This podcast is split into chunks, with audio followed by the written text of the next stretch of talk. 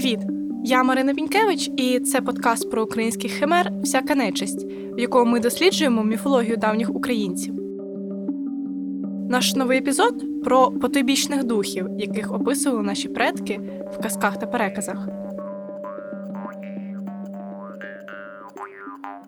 Міфічних істот, про яких ми поговоримо сьогодні, важко прив'язати до певного місця або стихії. Вони зазвичай з'являються в переказах пізніше, тоді як згадані нами духи в попередніх епізодах відповідали явищам природи або прямо від неї залежали, як, наприклад, домовики вогню, як охоронці дому, мавки і чугайстри лісу, русалки воді. Потойбічні духи це такі, що виникали від казок подорожніх або ставали пересторогою для неслухняних дітей. Їх магічні здібності важко пояснити раціонально, а зовнішність їх відлякувала. Відносно безневинними духами можемо вважати чортів. Чорти у народній фантазії це щось середнє між водяниками, полісунами і домовиками, адже часто останніх вважали саме чортами, проте сильнішими і близькими до своєї унікальної стихії.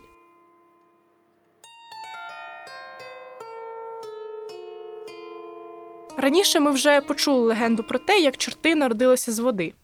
З цієї причини вода була найулюбленішим чортячим місцем, та що нечиста і темна. Наприклад, казали, що в градових хмарах пищить чорт. Або як дощ іде при сонці, то кажуть, що із відьмою жениться чорт.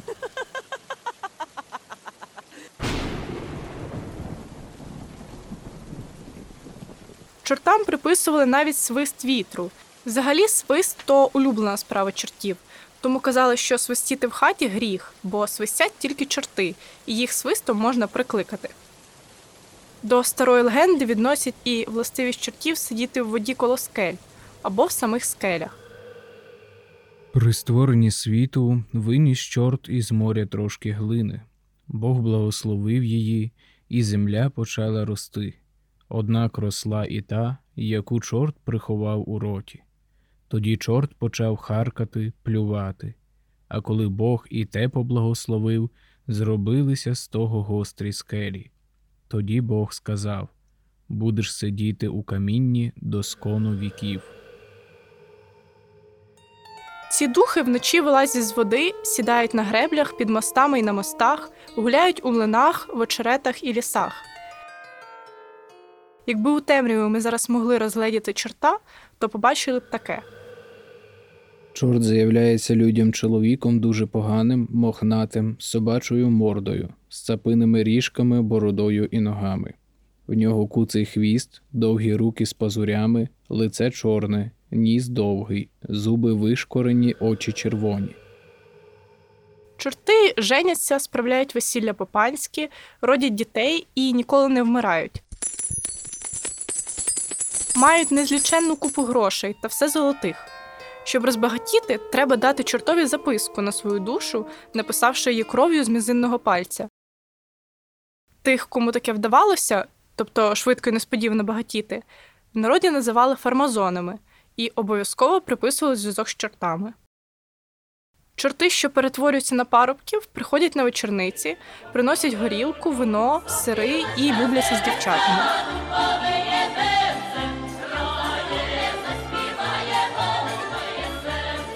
А тоді можуть і залоскотати до смерті.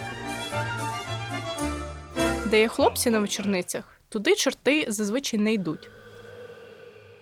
Часом чорт показується людям паничем чи німцем у куценькому фраці, з якого теліпається хвіст і брилі, під котрого стирчать ріжки.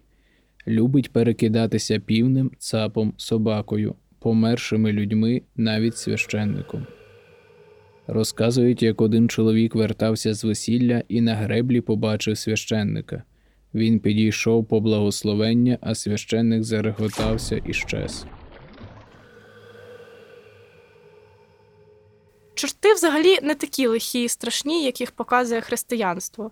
В більшості казок та оповідок це стихійні духи. Вони веселі, жартівливі, люблять дурити, але не шкодять серйозно. Чорт може вчити робити скрипку, люльку і курити тютюн.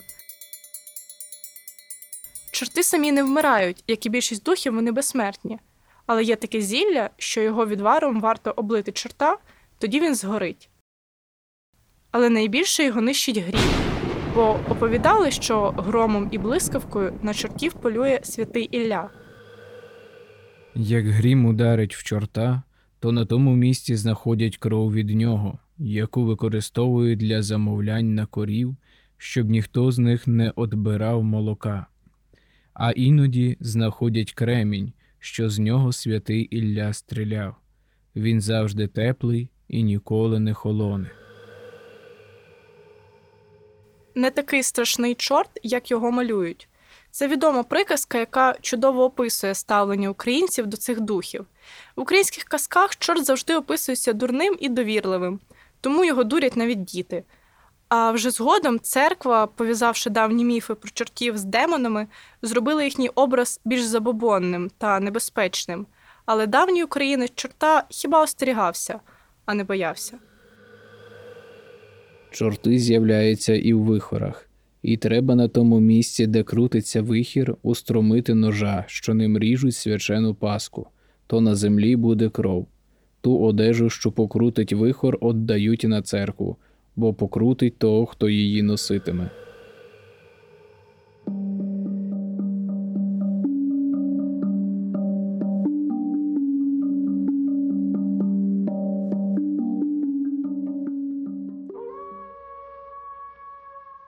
Частими в Україні є згадки про вовкулак, їх ще називали вовкунами, людей, що перевертаються на вовків у повний місяць. Вони теж півміфічні істоти на переході від зооморфних до антропоморфних. Вовкулаки бували двох видів: вроджені, ті, що періодично перетворюються на вовків, ці мали найбільше схожості з вовкулаками, описаними в європейських міфах, і зачаровані, ті, що бігають вовками доти, доки їх хтось не опізнає та не розчаклує, назвавши на ім'я.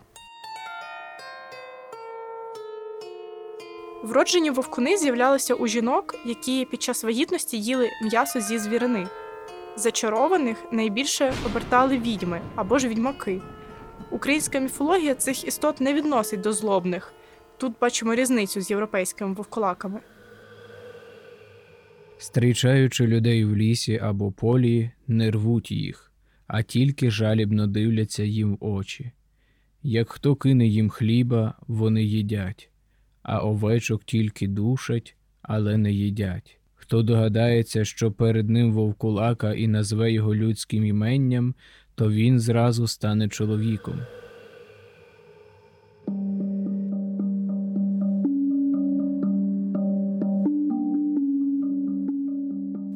Ще одним потойбічним духом, впізнаваним за світовими аналогами, є упир.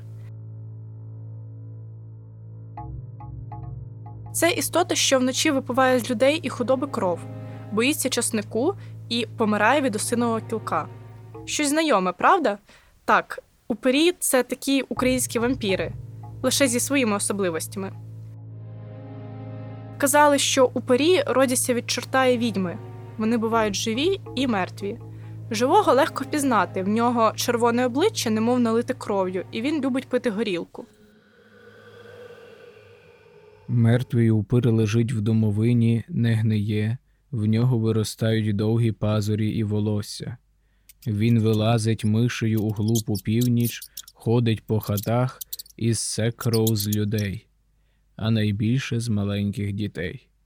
Для цього упир прогризає залізними зубами дірку у дверях.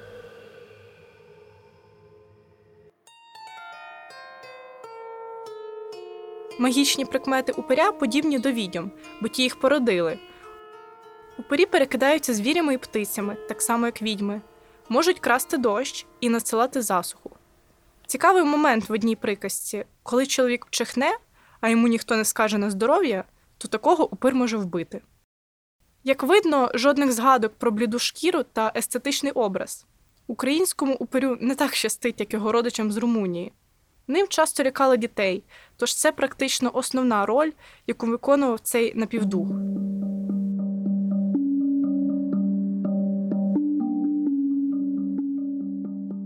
Серед відомих істот потойбіччя згадаємо ще про песиголовців. велетнів з головою пса та одним оком посеред чола, які поїдали людей. Це старі зооморфні духи з найстаріших переказів.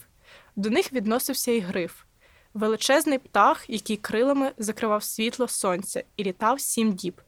Саме так наші предки пояснювали сонячне затемнення.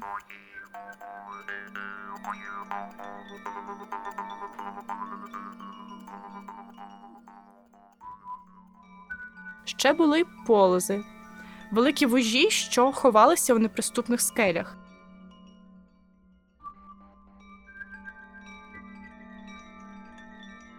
На Харківщині популярні перекази про те, як полози, що не мають провини і які не вкусили нікого за літо, ні з людей, ні з тварин, до Червоного Христа, тобто на здвиження, злазяться докупи, до однієї ями і лижуть там кам'яний стовп, чим і живуть цілу зиму аж до весни.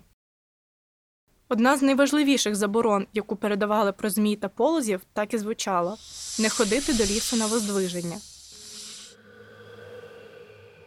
Пішла одна дівчина в ліс і провалилася в їхній вирій, а найстарша гадюка отак весь час в'ється навколо дівчини та все кланяється їй і показує, щоб і вона лизнула камінь. Я, каже дівчина, довго кріпилась цілих дев'ять днів, а потім таки лизнула.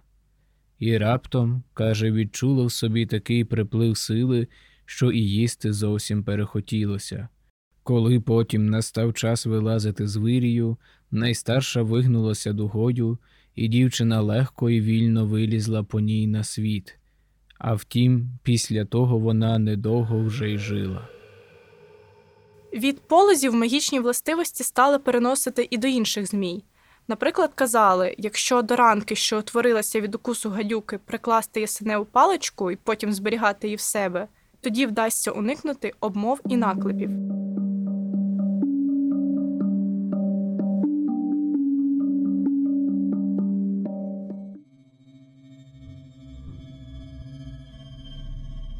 Наприкінці нашої розповіді спробуємо мимоволі оглянути темну фігуру Вія, одного з найнеоднозначніших істот з українських демонів.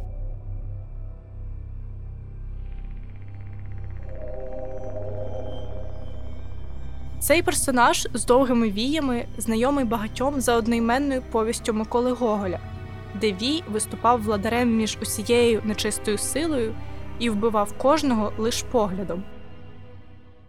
Деякі з науковців припускають, що такий образ був не запозиченим, а створеним Гоголем з кількох демонічних істот. Проте фольклорист Володимир Гнатюк записав у переказах про Вія таке.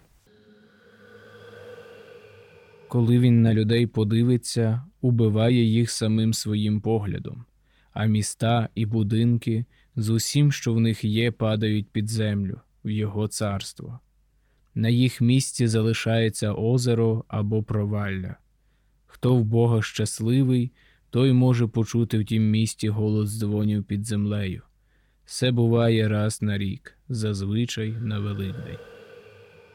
Окремі риси Вія приписують козацькій легенді про істоту Буньо, духа татарського хана з довгими віями, якому відтяв голову князь Роман Галицький. В західних переказах риси Вія приписували Юді після того, як він зрадив Христа, а на Поліссі в подобі страшної жінки з довгими віями являлась смерть. Тобто бачимо, як згадки про цього демона існували в українців, хоч, можливо, саму назву йому і надав Микола Гоголь. Від переказів про Вія, можливо, пішла приказка про недобрі очі і зурочення хто має недобрі очі і на щось гляне то мусить згнити.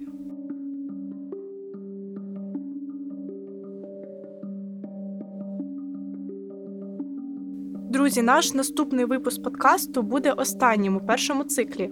В ньому ми поговоримо не зовсім про духів, а про людей, тих, які були наділені надзвичайною силою. Відьми, мольфари, відьмаки залишили в українських переказах багато згадок. Тож вмикайте подкаст Всяка нечисть вже наступного тижня щоб дізнатись про те, як відьми в уявленнях українців перетворились на людей з втілення хмар та яку силу мали знахарі і мольфари. Дякуємо вам, що підтримуєте нас та поширюєте подкаст. А якщо ще не зробили цього, що ж, тоді саме час. До зустрічі в наступному епізоді.